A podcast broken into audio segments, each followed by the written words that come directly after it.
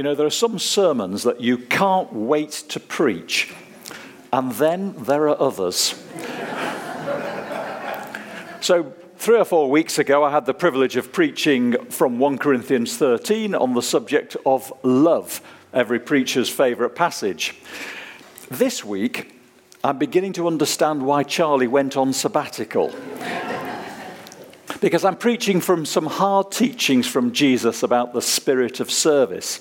As you heard from Matthew 23, I'm preaching about two things that are uh, not as common as they should be in churches avoiding hypocrisy and practicing humility. Jesus has a lot of things to say about these two subjects, and I think I'm going to begin with a confession and a very unhumble start this picture of a strikingly handsome young man, which is in fact me at age 16, wearing a very stylish, I think, brown polo neck sweater, as was the fashion in the early 70s, uh, is there to remind me and you that as I started my studies at Sheffield University, that's when I preached my first sermon at the age of 19. And um, not so long ago, and I know that you would ask the question what was it that prompted you to do that, Rick? Did you feel a calling from God to preach His word? Did you uh, have encouragement from friends? Did you receive a prophetic word that said you should be in the pulpit? Uh, the rather embarrassing answer is none of those. It was just that I was so frustrated by the boring sermons that I'd heard, which sent me to sleep. I said, as an arrogant young man would, do you know, I could do better myself. And now I feel, 40 years later, that perhaps as I preach, I will in turn be an inspiration to a whole new generation of young preachers who listen to me. Um, at my wedding, my best man, Jamie, uh, said Rick is a very modest man. Mind you, he added as a joke, he has a lot to be modest about. Uh, and I do sometimes feel that is the case. Um, not very humble. So let's talk about hypocrisy. And um, Hypocrisy is, um, is a word that's come about from, from the Greek, from Greek plays, actually, when the same actor would walk on with a happy message wearing a happy mask, and then return as later in the play with a sad message uh, with a sad mask. These people were called hypocrites. They were people who were two faced. And of course, you don't need me to define what hypocrisy is. We all hate hypocrites. We hate hypocrites we work with. We hate hypocrites in our community. We hate hypocrites who are politicians. And most people hate hypocrites who come to church.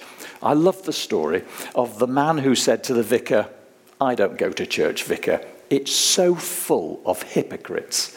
And the vicar said, Well, don't worry, one more won't make any difference at all. Well, Jesus hates hypocrisy. If you look at the passage that Sharon read so well for us in Matthew 23, I've made a list of what Jesus calls out. People who don't practice what they preach, people who wear extra wide prayer boxes, people who uh, wear robes with long tassels so they look fancy, who take seats of honor, who like respectful greetings, who like to be called rabbi, and later on in the passage, who shut the kingdom of God in people's faces, ignore the importance of the Lord, and are, as Jesus said, filthy on the inside, but they look great on the outside. And just in case you didn't know, prophecy is alive and well in the church. Last month, I think this was the best example I've seen. A certain evangelist called Jesse Duplantis asked his congregation for a mere $54 million, not for one private jet, but for his fourth private jet, so that he could take his tele evangelical message to the entire world. Think how many starving people you could feed for 54 million. Hypocrisy, the same man, no doubt, who is telling people that you know, they need to give up and live humble lives and follow Christ. He said, Well, if Jesus were here today, he wouldn't be riding around on a donkey, which may be true, but doesn't really justify what I think is shocking hypocrisy.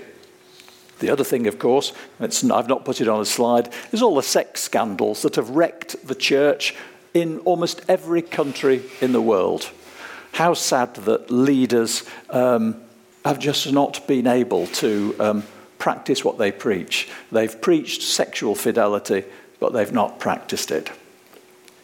And just in case you thought uh, it was all in the newspapers, the truth is we've only got to look in the mirror to see hypocrisy. Because we all say one thing sometimes and don't do it, or say one thing and mean another. And I've just put on this slide some of the things that we do that could give us the label of hypocrite. And gossip is one. I think it's so dangerous, especially in a, in a loving church community like this, to gossip about people. You know, um, we as a group of elders, uh, we meet every month. Um, we talk about you, not all the time, but we do. Very respectfully, incidentally. We talk about prayer needs in the church. We talk about people having a tough time and we pray for you. But we have a very strict rule as elders, which is that we never talk about what we've mentioned in our meetings to anybody else. It is the only thing that I don't share with my wife. And we as elders don't share with anybody else what we talk about. That's how strictly we take your confidence. And, I want you to be assured of that. But there are other ways as well that we can um, fall foul of hypocrisy. And one is just to criticize other people and speak behind their back. It's true, isn't it, that when we don't like somebody, we don't tell them, we normally tell somebody else about them. I was very aware in my corporate HR career how dangerous that could be. You know, a kind of disparaging word could ruin somebody's career. And I learned fairly early on not to do that. Just glance, as Andy invited us to do earlier on, at our values.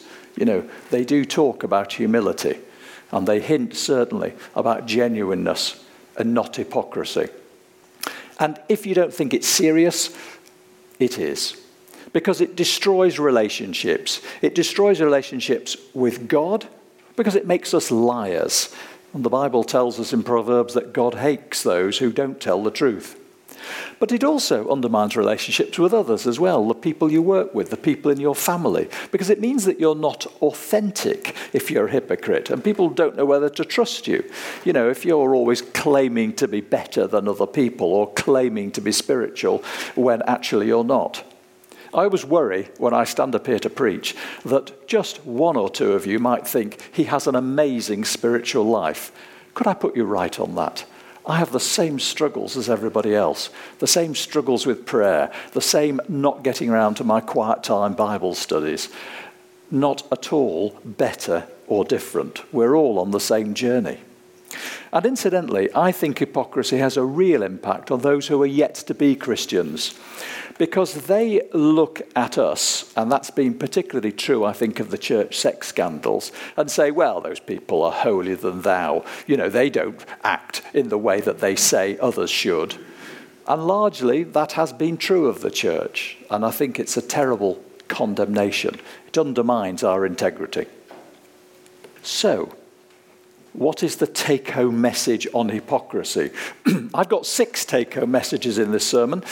That's probably five too many for most people. So I invite you on this slide and some others that are coming up just to choose one that you think that's for me. Now, I think Colin, who incidentally didn't know the content of my sermon, it's amazing that he should pray this morning that we just need to be ourselves. That would be my first thing. Just be yourself. As Paul says, don't compare yourself to others, just be you. You can do that better than anybody else. Be yourself and have a humble view of yourself. And secondly, let your yes be yes. If you agree to do something, do it. If you say yes to something, make sure that you follow through. It's interesting. A friend of mine, who's um, the chief executive of a Christian organization, says that the people who are most hypocritical in his organization are not those who are not Christians or those who are kind of, you know, church going but occasional Christians. It's the strident evangelical Christians. He said they're the ones who tell everybody else what they should do and then don't do it themselves. They're the ones who are the first to ask for the pay rise. They're the ones who preach morals and then have children out of wedlock. They're the ones who are difficult to manage. Now, I don't want to draw from his experience and uh, make a general rule for everybody, but it's pretty shocking, isn't it? Let your yes be yes, and don't criticize others. I walked out of this church two years ago with my daughter and was making some comments about the person who'd been preaching, which wasn't me, because they were a bit critical. And I was challenged by her when she said, Dad, I don't think that's right. I don't think it's right to criticize people when they haven't got a right to reply back. And I thought she's right, actually. And so I've stopped doing it. I make a point of not saying critical things about people. I'm not saying that I've given up my critical faculties, of course not. But you know, much of the time we have a go about people when they're not there. We don't need to. Jesus says, or Paul says actually, you know, let everything you do be good and helpful, that your words may be an encouragement, not a bad guideline. Well, let's talk about humility. Now I've talked about hypocrisy. You'll recognize perhaps uh, these people. One is Hudson Taylor, the great Chinese missionary. He died in the early 1900s. He spent 51 years in China, established uh, 125 uh, schools, and invited 800 missionaries to come. I mean, really, Christianity in China was established by Hudson Taylor. In later life, he returned to the UK and actually lived some time in Switzerland, and he was invited to be a guest speaking at a dinner. He was introduced as, ladies and gentlemen, our illustrious guest, Hudson Taylor. And Hudson Taylor came to the podium and said, Ladies and gentlemen, I am a humble servant of an illustrious master. Quite right, too great men are very humble. And Winston Churchill was told by one of his secretaries, Mr. Churchill, doesn't it delight you that you can fill a whole room to hear one of your speeches? And Churchill said, with typical Churchillian wit, Look, if it was my hanging, there'd be four times the number of people there. well, our model for humility, of course, is Jesus. He was humble, he was the King of Kings, he was the power and the authority, and yet he washed his disciples' feet. He, um, uh, he tells the story of the proud Pharisee who prays, you know, Lord, you know, please bless me, in public, of course. And the story of the poor man who quietly says, Lord, help me, a terrible sinner and calls the Pharisee out and says, You know, your prayers have already been answered. Everybody's seen you praying. I'm not going to do anything else. But for this poor sinner whose heart is in the right place, that will be different.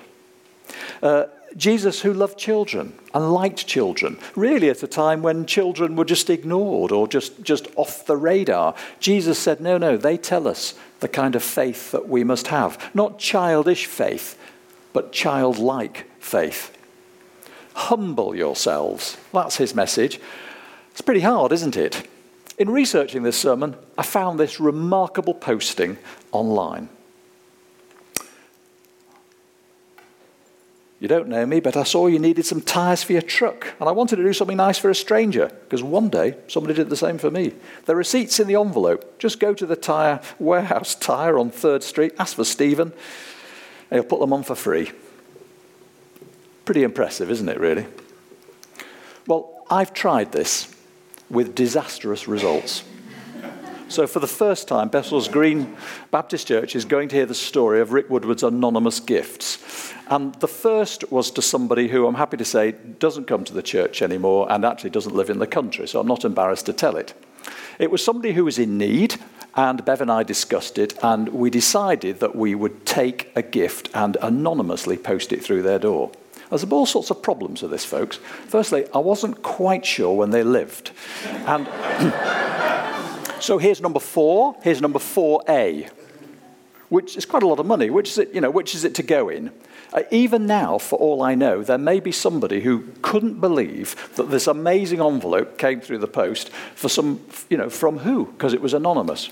And I have to say, I, I, don't know whether I got it in the right envelope, uh, the right box or not, but it was, and I'm being very humble here, a singularly unsatisfactory experience because they were never able to say thank you, which would have been nice, and I wasn't even sure they'd ever received it.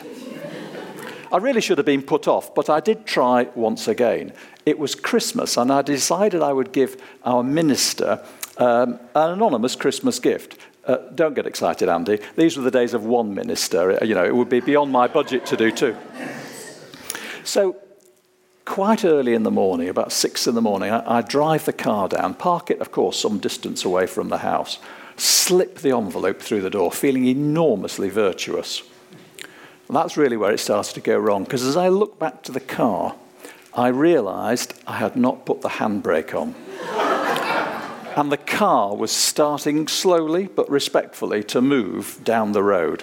So I thought if I run fast, I can get this. But of course, it was starting to speed up, and I, I realized fairly early on I wasn't going to stop the car. So then, inevitably, your eyes go to what's it going to hit? that was pretty clear a lamppost. It hit the lamppost and stopped, not too badly damaged. I breathed a sigh of relief, and then, in slow motion, in a way that I can only describe as terrible, the glass dome on the lamp standard, clearly dislodged, fell downwards. I looked to where it would fall. It was going to land on the windscreen. And it did, and the windscreen didn't shatter, it just cracked really badly, but it made an enormous noise. It then bounced and smashed on the, um, on the pavement. Every window had a curtain twitching in a quiet residential street in Seven. I didn't know whether I was going to be arrested, really. And I'm just trying to do something like give an anonymous gift. So I really haven't got any useful experience to share with you about this but I'll have a go. Three ways to be humble, three take home messages. Um, don't think too highly of yourself. Be a servant leader. Ask, what would Jesus do? Let's look at each of those in turn, and then I'll be done. Um, it's easy, isn't it? I'm sure we're all guilty of this, not just the teenagers we live with, to think I am the center of the universe and it all revolves around me. I would say, scorn self importance. You know, if you have a, a, car park place at work with your name on it, tell them to get rid of it. If you have, as managers did in the 1970s in the companies I work with, a silver tray service to bring your tea and coffee. I mean, what, this is what's happened to corporate life. You don't get this anymore. Um, your managers did, they got rid of it, but that, that was, a, I mean, get rid of it anyway. You know, get, get rid of all those tacks of self importance. If people big you up and say how wonderful you are, I mean, just don't believe them. And could I recommend you know, a perfect way to achieve humility? Get married, have children. It really is a very good way to be humble. I mean, Jesus was a single man, but he could say to his disciples, Which one of you accuse me of sin? And there was silence. Now, can I just speak to the men, and particularly the fathers in the congregation? Don't try this at home. because, because if I were to get uh, Katie, my daughter, and Bev, my wife, round the kitchen table and say, I mean, is there the modern equivalent? You know, is there anything about me that irritates you or do you think I do that's not right? You wouldn't get a word in edgeways, you know? So don't try this at home, but it, it, does help to be married, I think, and live with people who put you in your place.